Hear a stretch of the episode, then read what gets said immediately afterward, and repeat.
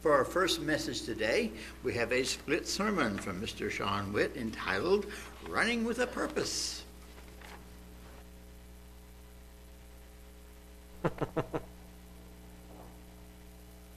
Thank you, everyone. Good afternoon to those that are here, and good afternoon to my mom and all those online as well on this beautiful Sabbath day. Yeah, it's definitely a purpose, not a porpoise. Okay, so many years ago, in my senior year of high school, I decided to go out for the track and field team. It's something I had wanted to do for a while, but I had put it off till my senior year.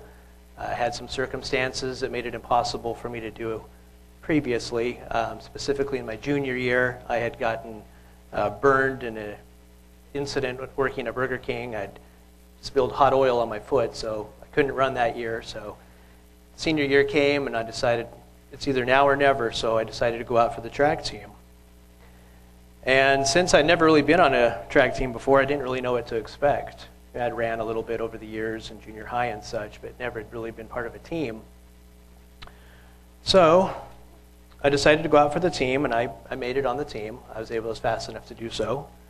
And the coach suggested, why don't you try running 1,600 meters, which is a mile. I figured that's not a big deal, you know. Four times around the track, that's a mile. I, I think I could do that. So I figured that's safe. Uh, you know, how hard could that be? So fast forward to the day of our first track meet. You know, I'd been training and running with the team and getting in shape. We uh, went to our biggest rival the track meet was at their school, which was the Skyline Eagles. It was our arch nemesis. And it was a beautiful night, not too cool out. It was just a perfect temperature, you know, for running. Good sized crowd from both teams there to support everyone. And I was a little nervous because I didn't know what to expect. You know, this is the first time I'm running in a race. Wasn't really sure what was going to happen. So, as I recall, there was about six other runners besides myself. So, when that gun went off, boom, I took off running. And I'm just flying down the track, and I'm way ahead of everybody. And I was like, yeah, I've got this. I got this for sure. You know, I'm just like way ahead. They're like half a lap behind me. And I'm like looking, they're just eating my dust. Well, by the middle of the third lap, um, actually, it's the second lap, I started to realize that uh, uh, everybody slowly started passing me. And I thought, uh, I don't, in fact, really have this at all. thought I had this in the bag. You know, they're way behind me. By the middle of the third lap, I was the only one out there. Everybody else had already finished. So, uh, needless to say, I was a bit embarrassed and humiliated, and I just wanted this race to be over at this point. But I still had the last lap to run, and everybody's just kind of watching as I'm out there running by myself. So, you know, needless to say, at the end of the race, I was a bit discouraged. So I went over to my coach, and uh, he was very kind to me. He was very encouraging. The first thing he says to me was, uh, Hey, Jackrabbit. that was quite a takeoff. I was like, Oh, thanks, you know. And he suggested, Why don't you try running the 800 meters next time? Which is, you know, twice around. He says, uh, You got a pretty good kick, you know. I think you'd be fast, but you, don't, you won't burn out quite as quickly. Let's try, you know, doing half. We'll do the 800 instead. So, uh, went ahead and did that instead of the 1600. And he just said, you know, you just need to pace yourself. When you get out there, just pace yourself and you'll be just fine. You don't want to go full force when you get out there. Don't just take off like a rocket, you know, and fly ahead of everybody. And when the race comes to the final stretch, that is when you, you kick in that last bit of energy that should still be there, and then you can overtake your opponent. So I did not understand that I was going to burn up my energy so quickly, like I was doing a 100 yard dash. You know, I'm out there doing a distance run and I'm running it like a 100 yard dash. Doesn't quite work. So it was a good life lesson to learn, uh, which I did not fully understand because I'd never run before. It's the first time, and I didn't realize you need to pace yourself to conserve your energy throughout the entire race. So after that, I incorporated that into my training that I would pace myself And I would use that. And today, I would like to talk about, just like in training for a race, how important it is in our spiritual training, we take it seriously, that we don't become complacent, that we don't burn up our energy too quickly, that we pace ourselves throughout our run through this life as the lessons we learn. So, I'd like to turn to 1 Corinthians 9, verses 24 through 27. And this talks about the need for self discipline. Do you not know that in a race, all the racers run, but not only one gets the prize? Run in such a way as to get the prize. Everyone who completes competes in a game goes into strict training. You have to be training. They do it to get a crown. That crown will not last, but we do it to get a crown that will last forever. Therefore, do not run like someone running aimlessly. I do not fight like a boxer beating the air. No, I strike a blow to my body to make it a slave, so that after I have preached to others, I myself will not be disqualified for that prize. So you got to train with a purpose. Paul is saying we have to run purposely, taking our salvation seriously. This is our training ground right now. So we need to be taking it very serious. We have a great prize awaiting for us. It's a crown. It's a crown that lasts forever. And it's the eternal life to be in God's family. We can't just run around aimlessly without self control. We have to have a God given purpose. That's what we're here for on this earth. And our ultimate goal needs to be in the forefront of our minds. You know, it's easy to go through the motions, living each day, day in and day out, doing the same thing, just beating the air, making no progress. But we need to realize that this life, the way we have lived it, up until now, it's changing before our very eyes if you look around. It's not getting any better. Things are heating up around in our country. There's more chaos happening every day. I don't have to explain it, we're all living it. I think we understand what's going on out there. So at this time, I'd like to show you a short video. You guys may remember 20 years ago, uh, back when everybody was talking about the Y2K bug, that all the computers are going to crash and planes are going to fall out of the sky and all this stuff. Well, I find it ironic, this commercial is kind of similar to what's going on now. So, anyway, I'd like to show this commercial, and I'll come up after it's over.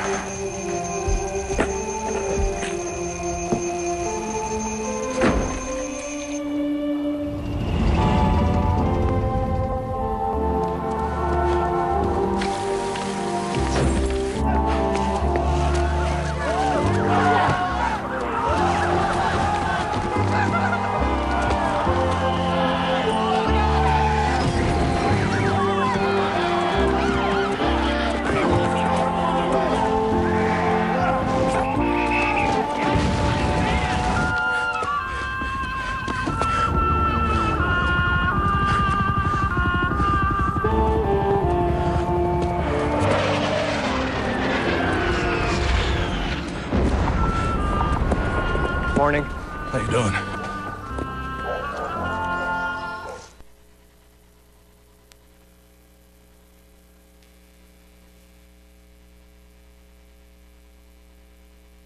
All right, so about the only thing missing was I don't think we have giraffes running around yet or stray missiles going crazy, but who knows? Maybe next week. you know, I feel um, more than ever we have to be intentional, as Paul tells us, to wake up. We need to quit hitting the snooze button and be more intentional with our walk with God. I'm talking to myself as much as anybody with human nature, it's easy to not want to push ourselves like, like we should. You know, we like things to be comfortable, but that's not how we grow. Like exercising our muscles, we have to step out of our comfort zones and we have to grow to become stronger. So at this point, let's go to Hebrews 12, 1 through 13. We'll talk a little bit more about this.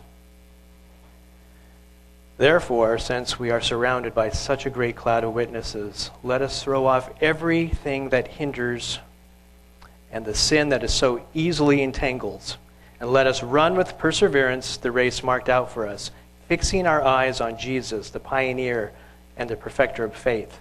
For the joy set before him has endured the cross, scorning its shame, and sat down at the right hand of his throne of God. Consider him who endured such opposition from sinners so that you will not grow weary and of lose heart. In your struggle against sin, you have not yet resisted to the point of shedding your blood. You have not completely forgotten this word of encouragement that addresses you as a father addresses his son. It says, My son, do not make light of the Lord's discipline, and do not lose heart when he rebukes you, because the Lord disciplines the ones he loves.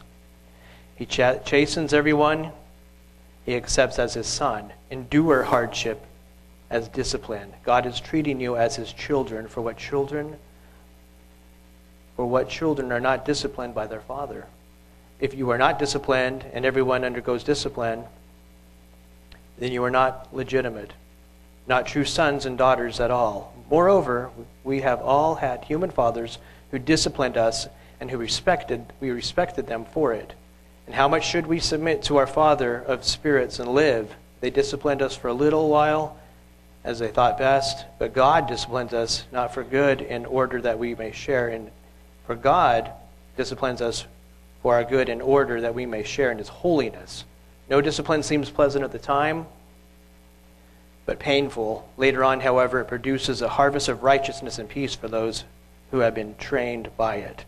Therefore, strengthen your feeble arms and weak knees. Make paths for your feet so that the lame may be disabled, but rather healed. Maybe not disabled, but rather healed. So, in the previous chapter, before the one I just read, it's Hebrews 11, which is commonly called the faith chapter. It mentions in great detail, for example, a lot of people that had strong faith in God. It is to encourage us that we too can be fruitful and overcome as they did. And that we have to have total faith in God as well as they did in their examples. Each and every one of them had total faith in God, allowing them to transform and to change their hearts. And God is going to do whatever it takes to get us to where we need to be for His glory. We are told to throw off every thing that hinders us and the sin that easily entangles us, and let us run the race that has been marked out for us. So, what could be hindering us? What is it they're carrying around that's hindering us? Well, I got an example I'd like to show you.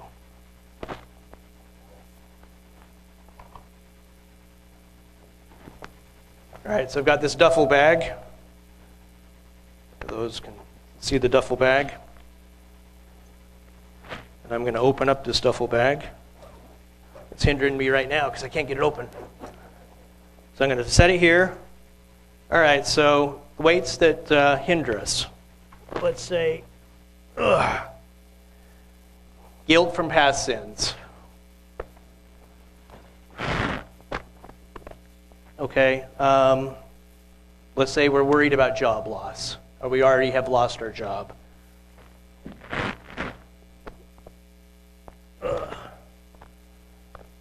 murder hornets. um, there's all kinds of things we could be worried about. We'll just throw this in here for just general fears of life. Just fear of COVID, if things getting worse out there, and just just being fearful in general and not relying on God. So we'll throw these in here as well. And a couple more for good measure, just extra fears. All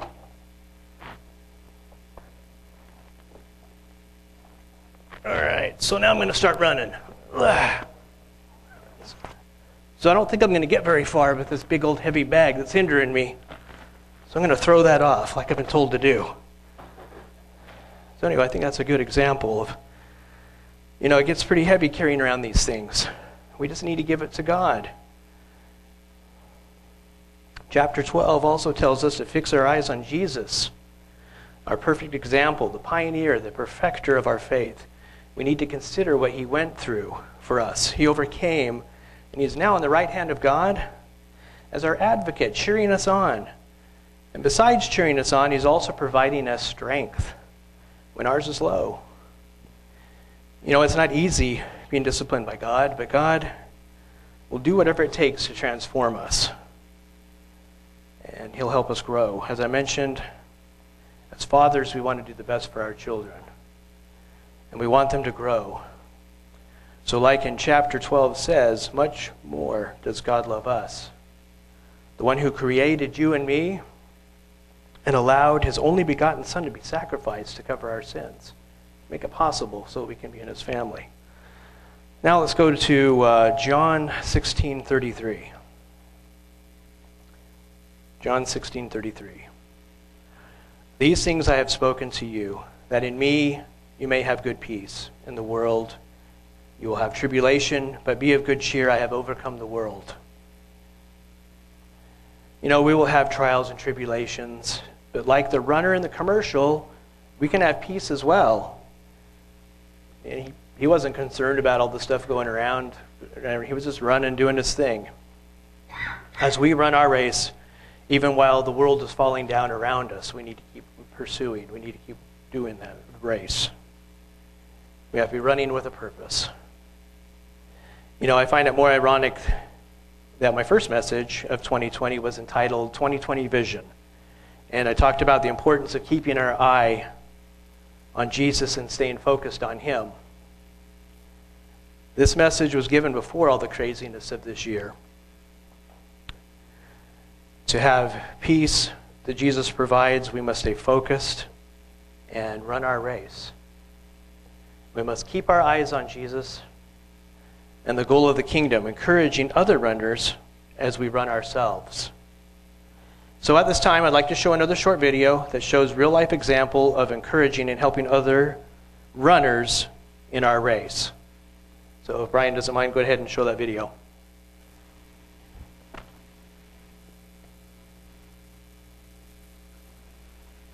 Taking a toll on a couple runners trying to finish those final 20 yards. Wow. Yeah, you can see what what a tremendous show of sportsmanship as you've got an athlete who can't quite make it, and they've got a team, a, a girl from another team trying to help her to the finish line so she can finish the race. That's what Now that's another what the sport one is all well. about. Oh my goodness. This is just incredible. The sportsmanship phenomenal as you see those final yards there. As you see Clemson and Louisville helping the Boston College runner. That's Tate and Pease. And the Boston College runner can't even lift her legs right now. She'll try to cross the finish line. What a shot right here at WakeMed Soccer Park in Cary. But you sacrifice your own position to help another athlete finish what they started, and that, that's a true sportsmanship.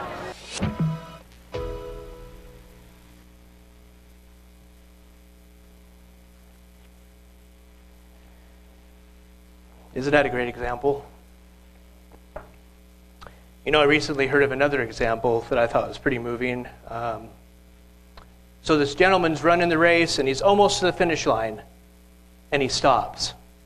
And everybody's like, What's he doing? He's stopping before the finish line. He thought he had crossed the finish line. He thought he won the race, but he didn't. So the second place guy comes up behind him. He has a decision to make. Am I just going to blow past this person and win the race? Or do I help him? He chose to go up behind him and he pushed him over the finish line.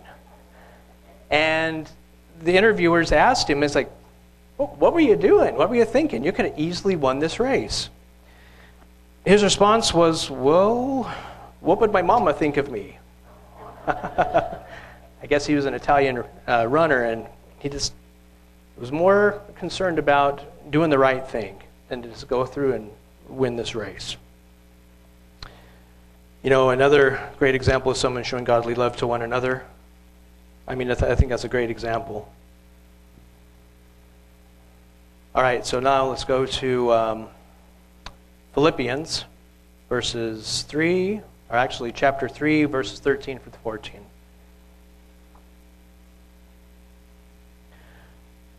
Brethren, I do not count myself to have apprehended, but one thing I do, forgetting those things which are behind and reaching forward to those things which are ahead. I press toward the goal for the prize of the upward call of God in Jesus Christ.